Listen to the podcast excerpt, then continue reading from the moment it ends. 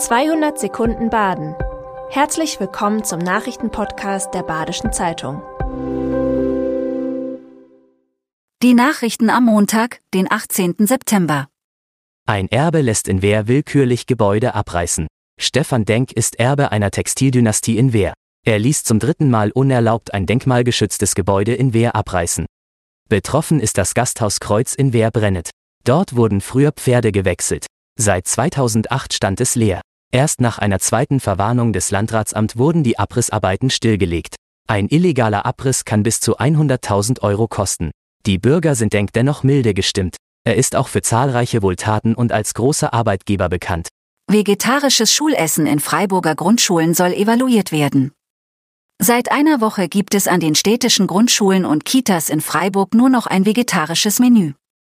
Rückmeldungen von den Kindern selbst gibt es dazu bisher wenige. Im Januar sollen konkrete Zahlen zur Beliebtheit des vegetarisches Essens folgen. Das meint Sebastian Kölsch, der den Gesamtelternbeirat Freiburger Schulen repräsentiert. Produktionsmenge, Ausgabereste und Tellerreste werden dafür erfasst, geklärt wird auch, welche Gerichte bei den Kindern besonders gut ankommen. SC Freiburg verliert 2 zu 4 gegen Dortmund. Einfache Fehler und eine rote Karte gegen Nikolas Höfler haben zu der Niederlage des SC Freiburg gegen Dortmund geführt. Weil eine schnelle Reaktionszeit des SC öfter ausblieb, gelang Dortmund ein Freistoß. In den letzten Minuten der ersten Halbzeit lief das Spiel zur Zufriedenheit des Trainers Christian Streich. Ein Mittelfeldduell zwischen Höfler und Sabitzer entschied in der zweiten Spielhälfte die rote Karte für Höfler. Trainer Streich spricht von einem brutalen Ergebnis, das nicht die Leistung des Trainings widerspiegelt.